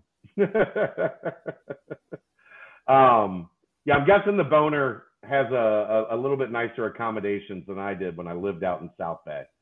But uh, we are gonna we're gonna meet up with Coach Savino. I'm sure. I, I, that's been no secret that I would consider Darren probably my closest friend in the uh, in the sport. Um, so I, I'm looking forward to getting out there and, and getting to sit down and, and have dinner with Darren, hopefully, and um, uh, mix out in the valley, man. I don't I don't know. I might have to just catch him on the road in, in July. I don't know if I'm headed out to the valley. Make him come to you. He's a big shot. I, I will. I, I would like. Uh, I'm gonna try to to to finagle a uh, uh, campus visit to West. Well, you know, you I mean you need to you need to call call the boner because I mean, for all we know, he might be in Colorado that week. he might maybe be. He have- might, his house might be wide open. Maybe you could have the house to yourself. It's the off season. It's the summer. Yeah, he might be in Colorado Springs. so, um, yeah, Isaiah Collier, top ten. Um, Xavier Booker, which I, I think it's probably fairly unlikely that Cincinnati has a legitimate shot there, but they're trying. Uh, Xavier Booker jumped 87 spots, Dave. Jesus. Like, He- he- so what is he now? four. Oh, four. Okay, yeah. I was gonna say, like, where where did you have to be before that to then get to to move up eighty seven spots? He was a four star that jumped 87 spots. That is uh that doesn't happen a lot. No. What- Um, what, did he do? uh, he was really good all spring. That's what he did. I mean, that seems like a, an obvious answer. Like, I- you don't jump 87 spots because you were like really good. I was expecting him to be like, he averaged like 30, 20, and 10. I mean, it was similar to that. Like he's he's six eleven. He shoots the three. He runs the floor like a deer. He can handle it some. Like he is, you know, the, the, the what six eleven guys look like in today's Like- basketball. Like the next Chris Vogt. yeah, the next Chris Vogt. That's exactly. You said runs the floor like a deer, shoots the three, handles the ball. Yeah, that's exactly that. That's the. I hate player comparisons, but you're you're right Hey, in line I with mean, that one. that's that's why you pay me the big bucks. It is. It is exactly why I pay you the big bucks. Um, he moved up to four, so that was that's a pretty significant jump. That that changes your you know your recruiting. Uh, your profile. Yeah, your profile elevates a little bit. Yeah, I was looking at these four. four schools. Now I'm not. He had already gotten calls from Duke, so the the rise, the movement has been uh, associated with uh, with Xavier Booker for a while. For those that don't know, he's coached by his AAU team's coached by Mike Saunders' dad. Um, so there are some ties there, uh, but that one is uh, that's going to be a tough nut to crack. Now, Uh, maybe not so much at ninety one. Is he related to Trevor Booker? No. No. Not so much at 91. Uh, you worry about how crowded the recruitment is going to get. At four, a little bit of a different conversation. uh, Arrinten Page at 59. Um, he made a significant, like, you know, he I don't even know if he was in the rankings uh, before this update and and moved up. That I, I had him as I thought he was going to be right around a top 50 guy, which is which is where we have him. I think all the other updates uh, around the industry will reflect that. Um, some other names I see Jizzle James, uh, 70, which I think that's, uh, you know, if, if they, if the Collier thing starts to go south, I know they like Jizzle James, uh, which if you don't know, he is related to someone. Is the greatest Dave. greatest name like definitely all name team? Yeah, Jizzle. His dad was pretty good football player. Yes. Edgerrin, James. James. Yeah, his dad was a pretty good football player. Um, Dalen Swain at 82. Uh, Jalen Curry, who's a point guard from North Carolina that they're keeping an eye on. Really good shooter. Uh, he's at 87. Trey Green, who they've been involved with it for a while, but I get the feeling that one is kind of cooled off. I just, I just don't. We've talked about him before. I think he's too small for for what yeah. Wes wants to do. Um, but man, he can shoot the shit out of it. Like he's one of those dudes. When it comes out of his hand, you expect it to go in every time because it's it looks like how it's supposed to look, right? The the form, the arc, the rotation. It doesn't matter if he's spot up or or shooting off the dribble. Obviously, at at five nine, I know he's listed a little taller. I'd say he's probably five nine. Um, you need the step back. Um, so yeah. Are you go, are you going off of 24/7 rankings or composite? 20 these the 24/7 rankings were released today. These are oh, new 24/7 rankings. Gotcha. So they will have effect on the composite, but yeah. the, these are new uh 24/7 rankings. Brandon Garrison 65. Dave, there is a uh there is a decided difference in what we're looking at right now, right? Because yeah, when you're looking at all the names that they have shown interest in, guess what?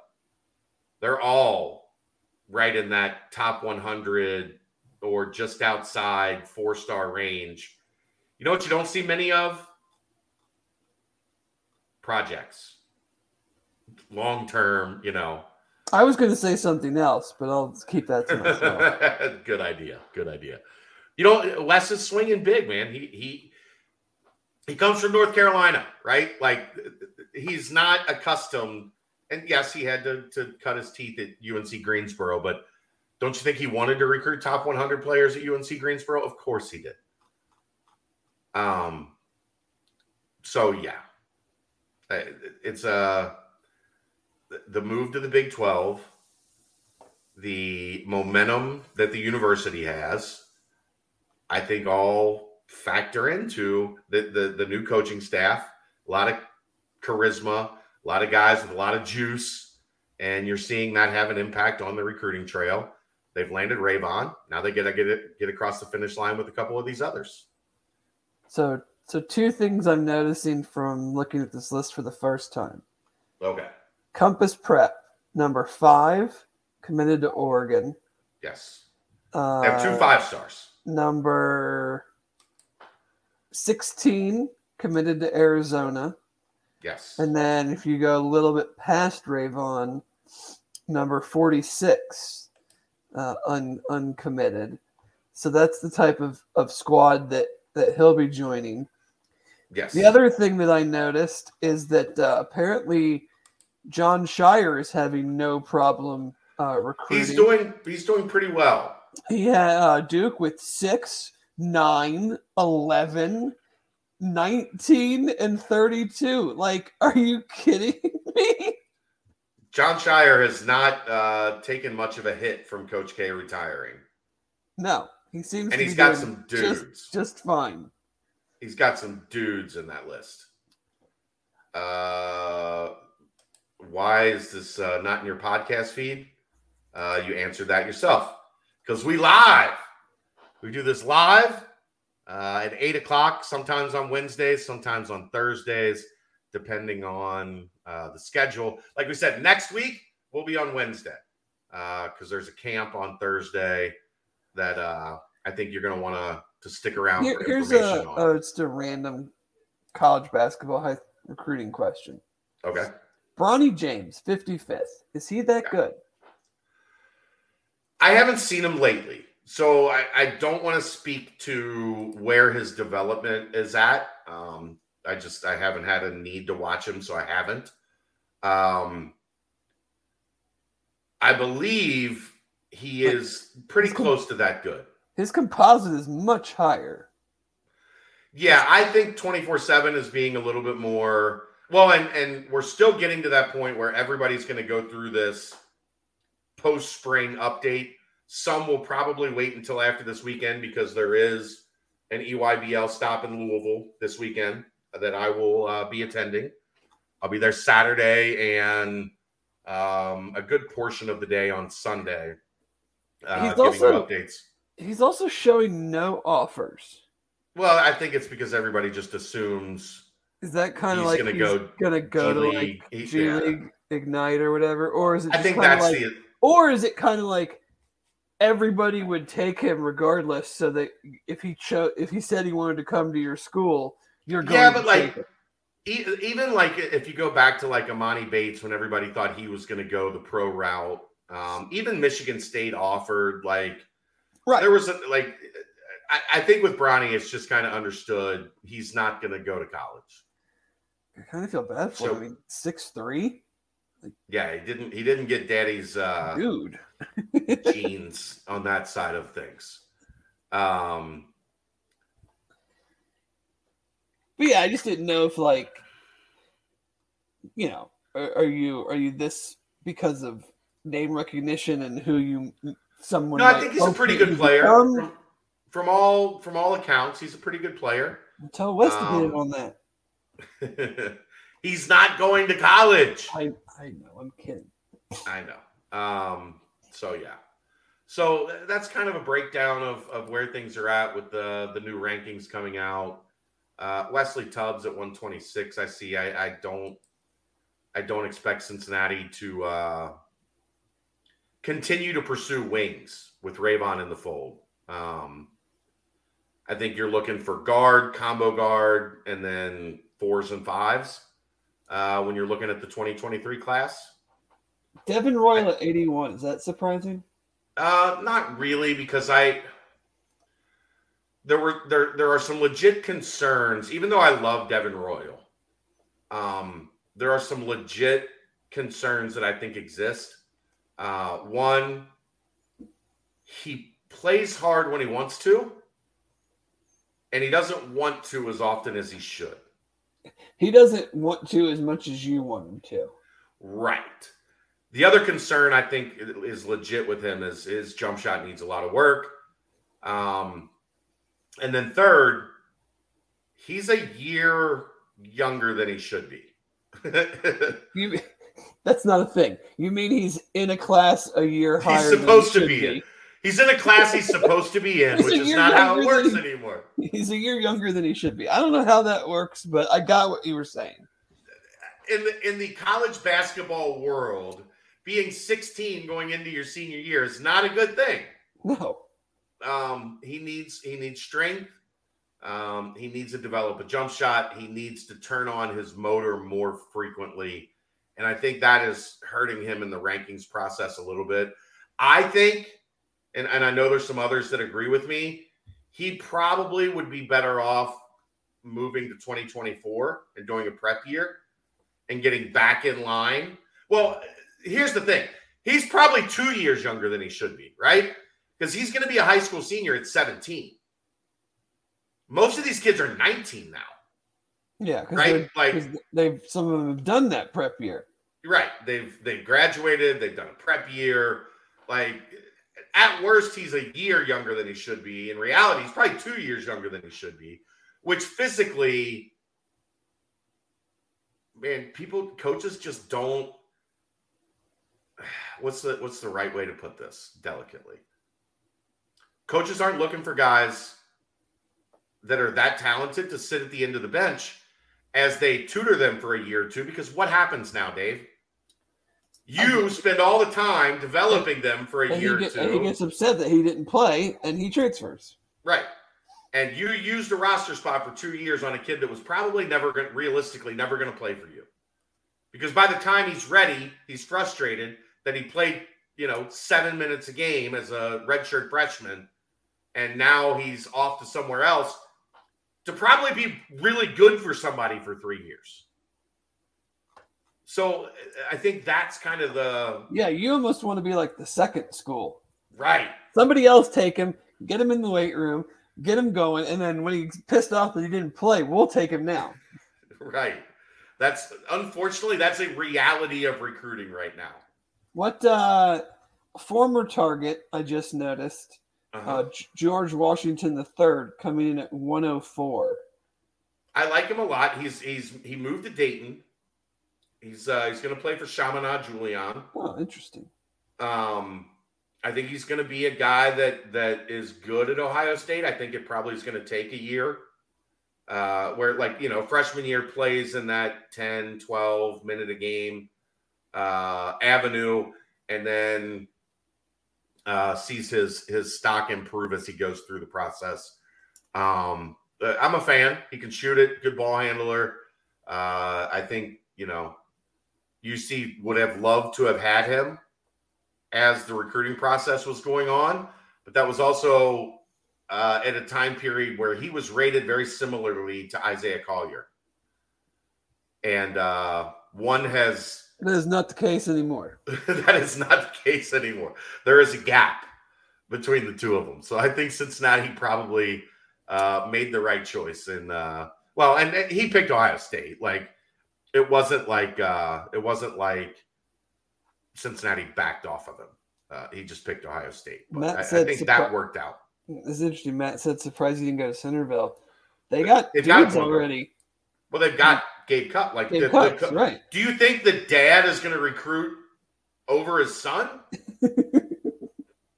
The dad, the high school dad coach comes to dinner. Yeah, It's like, Gabe, guess what? Got us a we point got, guard. we got a point guard. Yeah, I thought I was. Your, Dad, I thought I was your point guard. and make no mistake, like George I mean, George Washington III is a point guard. He's not a combo. you know, Mr. Mr. Cupps is no Tom Allen. He's not bringing bringing Micah McFadden to carve Thanksgiving turkey. he has much more in, integrity and uh, family. You know, Oh, that's great. That's great. Um, yeah, but that's that's why he's not going to Centerville. They they have a point guard. Uh, yeah. um, I, I was I was waiting to get word back today on when the freshman basketball guys are going to arrive. I don't have that yet, uh, but I did get word. Uh, the football freshmen that that weren't early enrollees should be here this weekend. Should be here Sunday. well, we heard uh, there was some tweeting from Landers Nolley. He's in town. I think they're still ironing everything out, getting everything. Like he's in like COVID quarantine until he, he Well, I gets, mean- a, a- gets a, a grade or something, and then they can release him to the to the city. he's living in his car. Uh, down. He's living in a van down by the river, uh, waiting to get word on when he can move to campus. There, it's it's it's compliance, man. You know, there's a lot of holes to jump through and make sure you did everything right. Um, but uh, he said goodbye to Memphis, so uh, that that clearly means he's not in Memphis anymore, and said hello to Cincinnati. So um, when I have the thumbs up to say he's a Bearcat and things are good to go, uh, I will let you guys know. But uh, that process is in the works. Uh, Wonderful. but the football freshman uh, will be here on Sunday. Um, I believe. I think there's one kid waiting on like results from the the state testing crap that happens these days, um, which I never love because I think it's dumb because it isn't really what they teach you in school. It's just a test you have to pass to make the state look good. Yeah, Um, funding I don't- for funding. yeah, funding, funding. That's what it comes down to. I think there's there's one of those that's uh it should be okay, but it's like they're still waiting on the the final results. Um I saw think I saw today was uh BBP special guest coach Brady Collins' birthday. yeah. The co- uh, fourth co-host or, or you know, fourth member of the BBP Brady Collins birthday today. I did not bug him to come on and talk to us on his birthday. Did you did you get to to spend two and a half hours and watch Royer? I li- I I listened to it over uh, several car rides. Yes, He's he's amazing. it was it was an enjoyable enjoyable listen. what what do you think of my decision to uh, lock him down for Mondays during the season to break down games? Love it. Love it. Can you imagine how electric that's going to be on Monday nights? I mean, yeah, you're not, you're not going to need me anymore to do, to do it on, on Wednesdays or Thursdays. So, Well, no, you're gonna. We preview the next week on this show, right? yeah. Royer gets the the honor of breaking down. Like we do our little.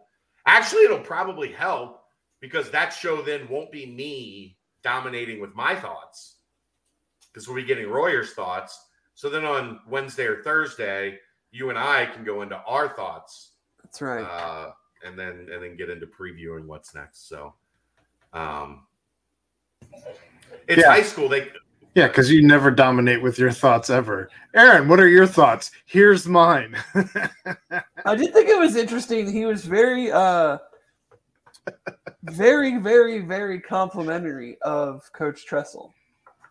he was. It's a, it's a position coach. I mean, I, I think I think there was a lot of I think there was a lot of appreciation that Tressel didn't come in and try to like, you know, I don't want to say screw things up per I, se, mean, that- but that- like I know you did it this way before, but now I'm here and we're going to do it my Right. way. I don't care Right. how successful you've been. I think there was a lot of appreciation that that he came in with an understanding of this is a really fast car. Uh, I'm just going to take my turn driving it really fast. Uh, back to the the, the George Washington um, Gabe Cupps thing. It's high school; they can play together. Matt, they're both point guards. Like that's what they both are. And point guards play with the ball in their hands, right? You're not talking about a point guard and a combo guard. You're talking about two point guards. They can play together, but it's not ideal. That's not. That's not They how the game of basketball they don't works. want to. that that is what. What are the great teams in the history of basketball, Dave, that had two point guards?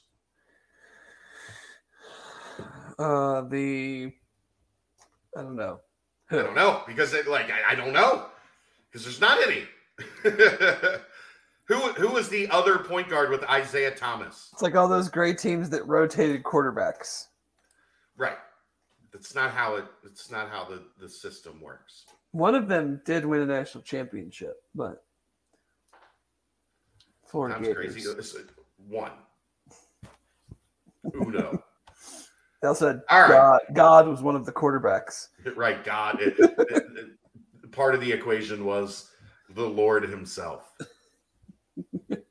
All right. We, we we were worried about how this one was gonna. We, we do this every time. We worry about how we're gonna get Every to single time. a full show, and next thing you know, we're at a minute fifty-seven, and you know, I told you I thought we were pretty good tonight because I thought Yeah. we we had a, a plethora of ways, avenues to go with this one. So that's going to wrap it up. Uh, stay tuned on the YouTube channel. Uh, Aaron and I have a nightcap here in a little while. We'll, we'll maybe touch a little bit more on Rayvon uh, and some basketball stuff because we've been very football heavy uh, here over the past couple days. So uh, one more time, I'll do. I'll, let's see if I can get this right, Dave. Did you know that Urban Artifacts building, the historic St. Patrick's Church, is 150 years old? They operate their tap room in the basement, and upstairs they offer the reliquary. Reliquary. I, I don't. Is this a is this a bit? Like, do you of, because I- legitimately I- do you legitimately not know which way it's pronounced yet? You could call the guy who owns the damn brewery and just ask him how you would like me to say this word. I've been told like five times how to say it, and I still it doesn't stick. It Well, which one is it? Do you want me to say I it? think it's. I think it's reliquary, right? reliquary, reliquary. Reli- I think it's reliquary. What I mean, did he tell you that it's that? I've looked up the official pronunciation, but it just hasn't stuck. in No, you brain. need to ask him so that you can hear the way that he says it, so that you I mean- know which way they want it to be pronounced, not the way you think it should be based on reading Well- it on your computer. I think it's better that we have a bit where we end up spending two minutes talking about it instead of 45 seconds. Sure. And somebody said to me the other day, the problem is you pronounce it different every time. And I'm like, yeah, that's part of the bit. I just always laugh because you say you say you do the exact same thing every time, and I'm like, does he not know? And he just is covering. It's like when we like Abdul Abdullah Duado. Like we, yeah. I just I say it both ways, and that way I'm covered. Yeah. The the reliquary reliquary. Yeah. I think it's reliquary. I think. Yeah, I don't, I don't, I don't know what either one would mean. Like, I, if you know, oh, this is our reliquary. Oh, great. What is that? Like, I just, I'm just an idiot. So I have, I have, yeah, I have two. The problem is, the Congrats. problem is, he could tell me, and I would get still get it wrong because yeah. I'm stupid. I went to public school in Northern Kentucky. What the fuck do you expect from me, Dave? That's that's that's true. All right. We'll see everybody next Wednesday night. Next Wednesday night. Wednesday. You're gonna have to remind me of that one. I will. All right. He's Dave Simone. I'm Chad Brendel. Aaron Smith, super producer extraordinaire. We'll see you next week. It's the BCJ podcast brought to you by the Holy Grail and Urban Artifact right here on BearcatJournal.com.